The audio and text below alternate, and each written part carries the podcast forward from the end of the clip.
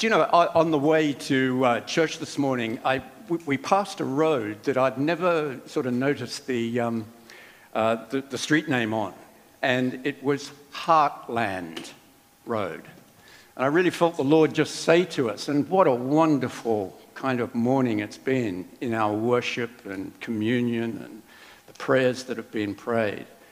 Um, I just really sense the Lord saying, This is, you know, very much a day for the heart, where God wants to gather us into a place together, His place, where our hearts are again touched by Him and by His Spirit.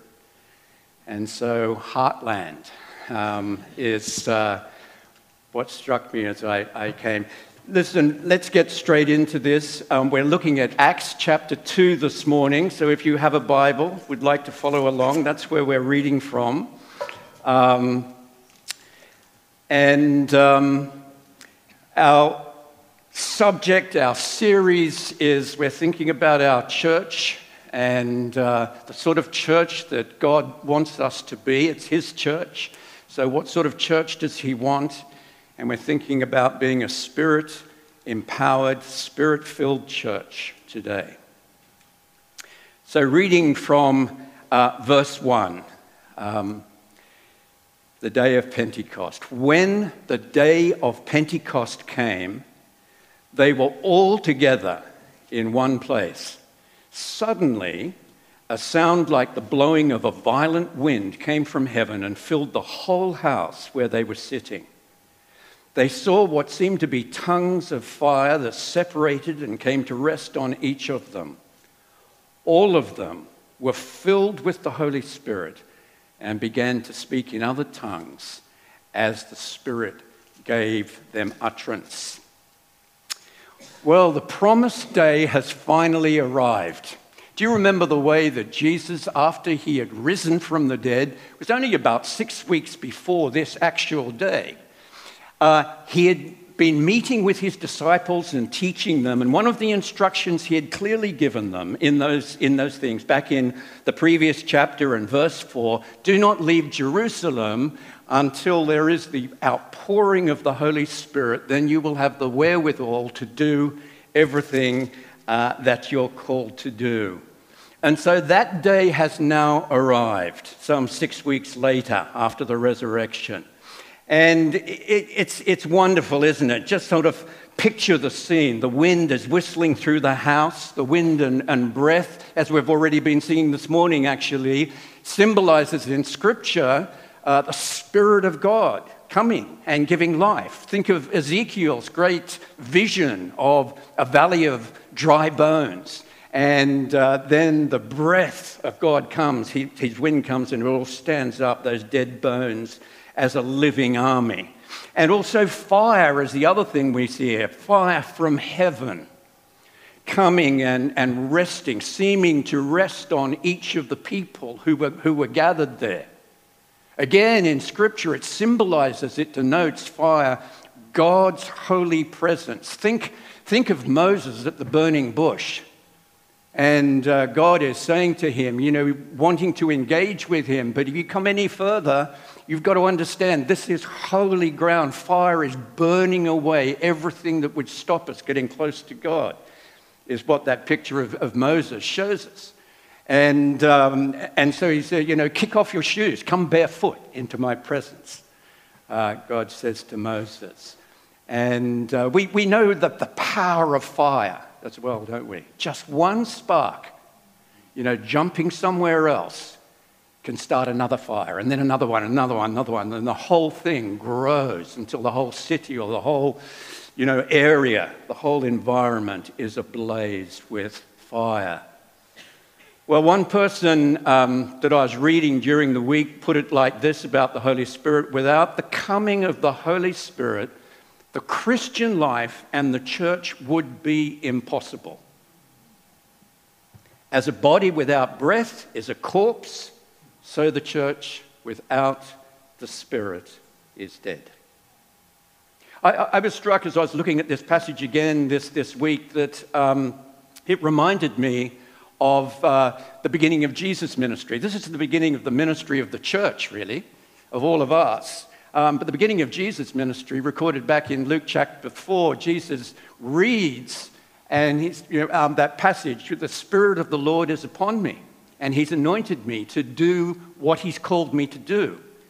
And, um, and here we have at Pentecost, um, you know, what the Spirit is wanting to do for the church. So, what Luke 4 was for Jesus at the start of his ministry, Acts 2 is the same for us as we seek to follow and be a part of what God is, is doing.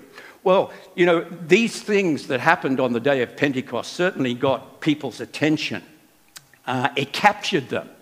And we read um, that they're a bit bewildered by this, they're amazed, they're asking. And they ask the question in verse 12 what does this mean? These things that we're seeing, the moving of God's Spirit, what does it mean? Verse 12. And Peter stood up, along with the 11, notice, wasn't just standing there by himself, all the, the 11 were standing with him. That's interesting, I think. And, um, and he said, Well, let me tell you. Let me tell you what this means. Some of you are thinking that, uh, that, you know, we're all a bit sort of tipsy and drunk. We're sort of doing unusual things. You're seeing and hearing unusual things. No, no, that's not the case. It's only nine o'clock in the morning. Get serious. We're not, we're not drunk. Um, but admittedly, you know, as we, we read these verses, we do see that there were some unusual things happening. And that's what grabbed their attention. So they're, they're, they're right to be asking, what does this all mean? But when we think about unusual things, you know, even the history of our church, well, I shouldn't say even the history of our church, but our history, our story, I mean, we have seen some pretty strange things over the years as God has done things within this church. And frankly, at the time, it puzzled some people, it upset other people at times. Um, and for those of us who were leading, I mean, we couldn't have controlled it even if we'd wanted to. God was just doing in his church what he wanted to do, pouring out his spirit. But you know, sometimes God's reviving, when his spirit comes, is just the reverse of that. It's not something loud and spectacular always but something very simple and quiet. As people tell their stories of how their hearts are broken by their awareness of sin, as they kind of get with the, connected with the cross of Jesus, and how when that happens, then the Holy Spirit pours himself into that space where that has taken place in a person's heart and, and, and life? Well, um, Peter, in his explanation, goes pretty much immediately to Scripture, to the Old Testament Scriptures. He goes to Joel's prophecy and he says, You're asking the question, uh, what does this mean? Well, this is what is happening. And this is what he began to read from Joel, verse 17. In the last days, God says, I will pour out my spirit on all people. Your sons and your daughters will prophesy, your young men will see vision, visions, your old men will dream dreams. Even on my servants, both men and women, I will pour out my spirit in those days, and they will prophesy. That's the day that's arrived. You know, like Jesus said in, in, in Luke 4 today the scripture is fulfilled in your hearing. This is, this is now happening. The, the day has absolutely arrived. The disciples have stepped into, on this day, what God was doing, not initiating anything themselves, but available, prepared, willing, and ready to join what the Father was doing. But do you notice, and I think this is crucial, Peter quickly moves in his preaching from Joel to Jesus. Why is that important? It's important because to really understand God's Spirit, and indeed Pentecost as, as a whole, we have to move from Old Testament prediction to New Testament fulfillment. And that is what we see as he turns and he begins to preach Jesus. And they're wonderful. This is a wonderful thing. I wish we had longer. But let me read a few verses of what he says. This is where he moves from Joel to Jesus. Verse 22 Men of Israel, listen to this. Jesus of Nazareth. That's the one that I want to tell you about. Jesus of Nazareth was a man accredited by God to you by miracles, wonders, and signs. This is the gospel, okay? Which God did among you through him, as you yourselves know. This man was handed over to you by God's set purpose and foreknowledge, and you, with the help of wicked men, put him to death by nailing him to a cross. But God raised him from the dead, freeing him from the agony of death because it was impossible for death to keep a hold on him. And you know, it will be impossible for death to keep a hold on us when the time comes, even as Queen Elizabeth knows in reality now. These are wonderful, wonderful words speaking about Jesus, his life, his death, and his resurrection. And it all, that's the wonder. That's, that's the, the, the key to this whole passage. And then he quickly moves on uh, in his preaching and uh, he, he comments on King David, which would have been very re- um, relevant at this kind of Jewish festival that's taking place in Jerusalem. And he points out that David, hundreds of years before this day, had had some amazing insights about the resurrection. Uh, for example, and he quotes him in verse 27, uh, where David said, You know, God will not allow his Holy One to see decay. And Peter makes it very clear that David wasn't talking about himself. And he said, If any of you are in any doubt about that, you can actually go and visit uh, David's tomb. He certainly decayed, his body decayed. He died and he decayed. But no, David was looking ahead to Jesus, to the Messiah, who, though he died, his body didn't decay. He was raised up on the third day by God Almighty, looking ahead to this astounding thing which God has done, God the Father has done in the Lord Jesus. And then the punchline, what a punchline it is to his sermon in verse 36, this is how he finishes it. Therefore, let all Israel be assured of this God has made this Jesus.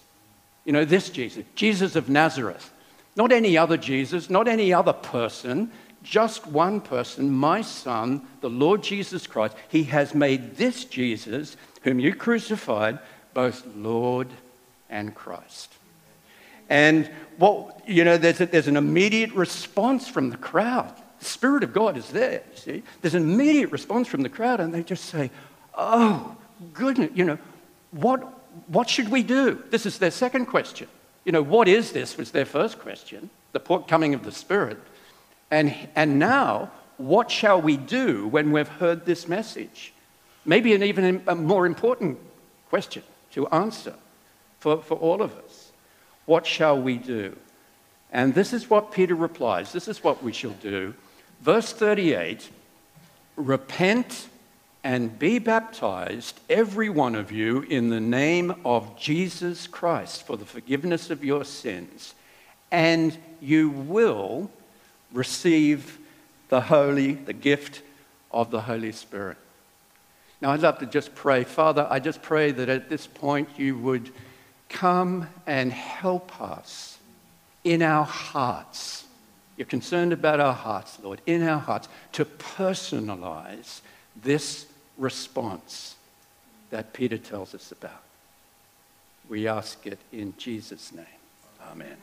Amen.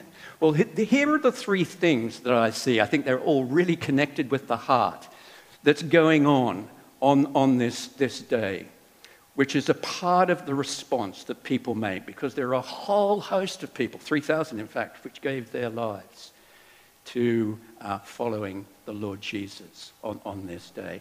The first, the first thing I see is that there is a new sensitivity to sin.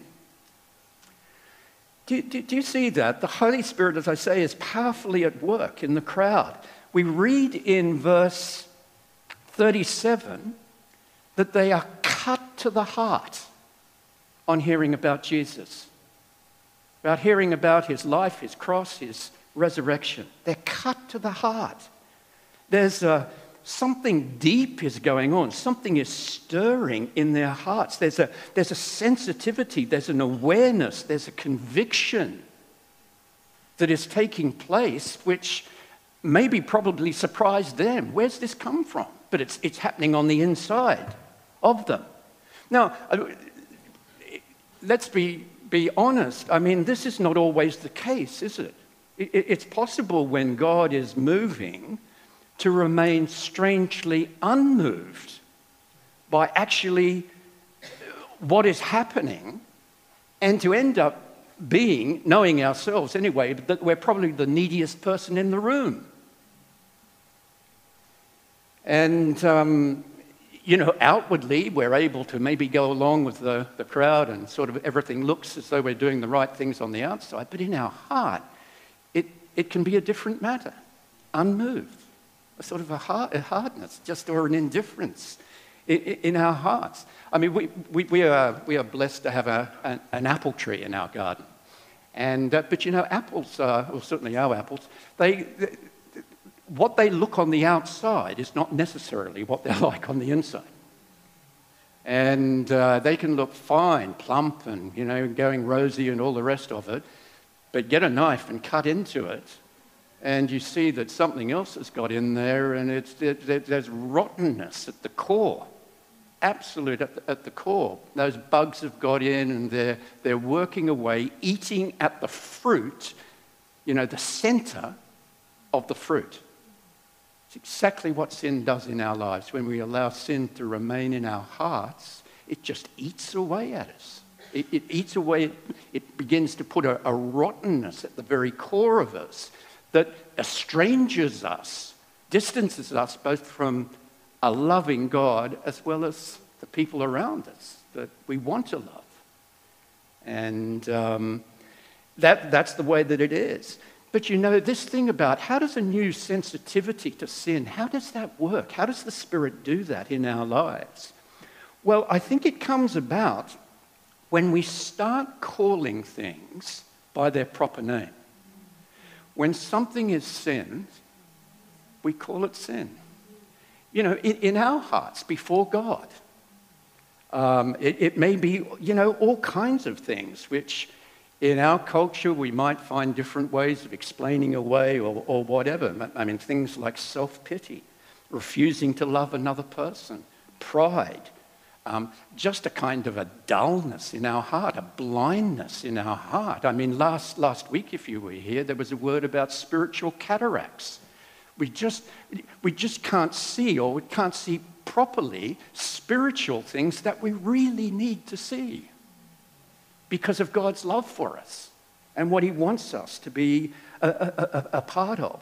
And so that's, I think that's the starting point of this, of cooperating with the Spirit of God when He comes, is to, is to start being really honest and calling things by their proper name. And in fact, it seems to me that the more specific our confession, the more we accurately name what it is that is the sin, the more definitely will God pour out His Holy Spirit into that place, into that heart. Because that's the only requirement. The only requirement. He loves, the Spirit of God loves to fill those places where there has been repentance. And so that's where Peter starts, isn't it? This is repentance. Repent, he says. Um, sometimes described in, in Scripture as a gift. Repentance is such a wonderful thing. We think, oh, a bit heavy. No, no, it, it's, it's part of the good news because it, when it happens, then we have this place where the Spirit of God is just wanting to pour Himself out into our lives. So, sometimes spoken about as a gift, but always it's about a real, honest conversation between ourselves and our Heavenly Father, where we just call things, name things as, as they are, and, and tell Him that we're sorry, how sorry we are about that.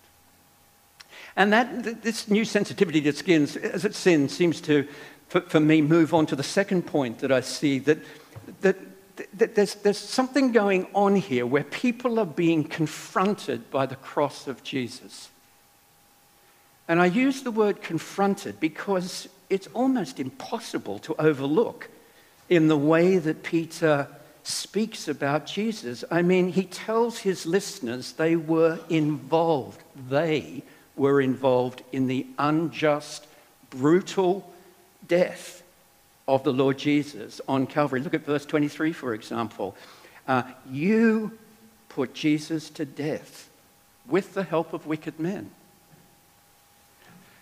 And yet, in the very same breath, in verse 23, he tells them and us, as we listen to this passage, he tells us it was part, the fact that Jesus went to that cross is part of God's loving purpose for us. It was, it was his way of preparing the way so that we could be rescued and that we could be united with, with him.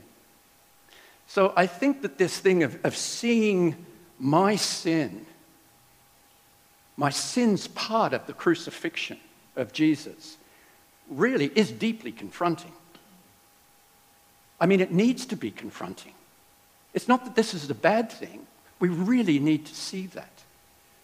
And um, deeply confronting. But you know, it is a journey, seeing that for ourselves personally, is a journey that every follower of Jesus needs to go on. It needs to happen somehow or other, at some point uh, in, a, in, a, in a very deep way and maybe over and over and over again. Because he took the fall for us. That's, that, that's the reality. Jesus took the fall for us long before we had any consciousness, maybe even alive, long before we had any consciousness of how desperately in need we were, how we needed him, his forgiveness, and his new life. And Jesus, in his love and the love of the Father, gave it uh, to us through that sacrifice. I, I, I remember um, some years ago on, on, a trip to Australia, and uh, there's one night that I just could not sleep. And so I got up, went into another room, and just was gazing out the window. One of, the, one of those nights where the southern sky was just ablaze with, with stars. I mean, it was extraordinary. And I just began, as I was just gazing at it, to hear this, this sense in my spirit of look at the cross, look at the cross, look at the cross. And I, I, knew instantly what that means. You know, when you're in the southern hemisphere, you know it's the southern cross in the sky that you look to, look up to. And uh, I was looking out the window, and I quickly point, uh, found where the, the, the has two pointer stars which point to it. And I quickly found them, but I couldn't see the star. And I realized that the only way I could see it was that I got down on the ground, as I got on my knees and then actually on the floor so that I could look up further beyond the top of the window. I could see the cross. And you know, that's, that's the way it is with the cross of Jesus as well. And seeing our part in it and seeing the love that is there. The only way we will really begin to see that is if we lower ourselves, get as low as we possibly can, on our knees at the foot of the cross, we will begin to really see what God in Jesus has done for us. The love which is there. Before we even knew we needed help, He did that for us. And it comes through that posture and that place of, of going there and of thanking Him uh, for, for that. And, um, you know, this is, um, it, it, it, it's a wonderful thing. And um, because we're going to a place where, you know, His blood was shed, we've already remembered that in communion. His blood was flowing down. If we're at the foot of the cross, it's coming down and touching us. And uh, it's the place where His blood flows. And um, that blood doesn't cleanse excuses, but it always cleanses acknowledged sin. Always. and that rottenness and stain at the core of our being can be washed and forgiven and removed. And that kind of links in then with receiving the Holy Spirit. You see the way that um, Peter just goes on to, to saying that. It's such a promise, isn't it? We go through that place of having this increased sensitivity at the foot of the cross to our own sin, but seeing the love of God and His blood shed for us to do what we couldn't do for ourselves. Then He says, We do those things, then you will receive the Holy Spirit. Uh, is what he says. You will receive the gift of the Holy Spirit. And what is that like? Well, the, the, the, words that both Joel actually and Peter use in this passage is that it's like something being poured out upon us. Those are the words that are used. Do you see that? Joel, verse 17, poured out. Peter, in verse 33, the Spirit will be poured out upon you. It's like a heavy storm. I mean, it's, it's really quite graphic. It's a deluge, it's an absolute soaking. It's not a drizzle, it's a downpour. That's, that's the way the Spirit of God coming upon a life or upon a church or upon a community is, is to be expressed. And uh, it speaks of God's overflowing generosity. We talk a lot wonderfully in this church about generosity and God's generosity. Maybe, maybe not as much about the generosity of God in terms of our filling with the Spirit. He wants to pour himself out in an extravagant kind of way, you know, so that it's not a drizzle, but it's a deluge upon our, our lives. And, uh, you know, we've just come through a very dry summer. Dry, dry, dry. It didn't rain. But now the autumn rains have begun to come. And, you know, the garden water butts are now full. And, I mean, we're racing around trying to find devices and buckets even to eat, just to catch the overflow.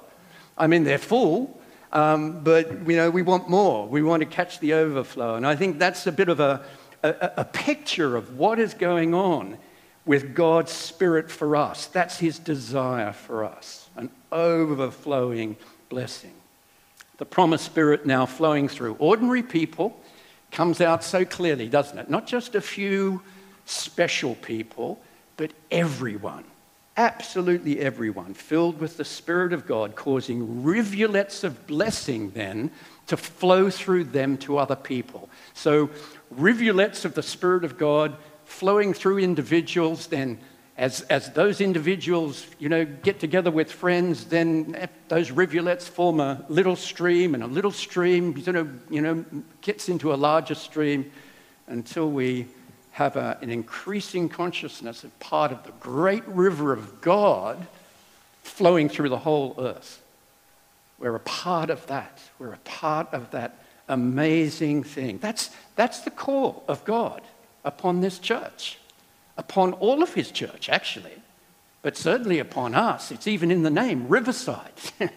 you know, this great, great river, everyone caught up in the current of God's overflowing uh, river of, of, of, spirit, carrying life and healing wherever the people who have got that upon them go in the world during the course of any day of, of their life. I wonder, I wonder if we hear the sound of distant rain.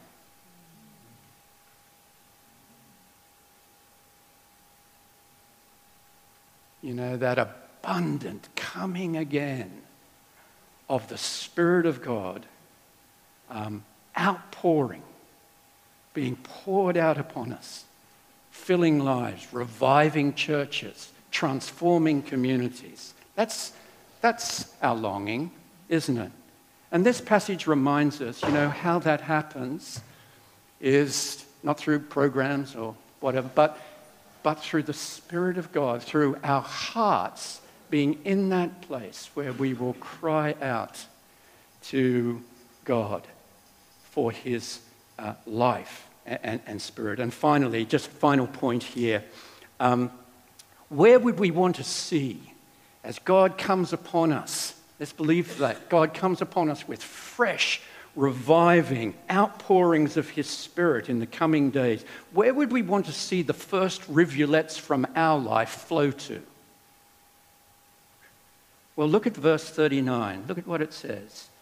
This promise is for you and your children and for all who are afar off. Of course, we would want the Spirit of God to flow to those that we love most first to our family, to our sons, our daughters, our grandchildren, our nieces, our nephews.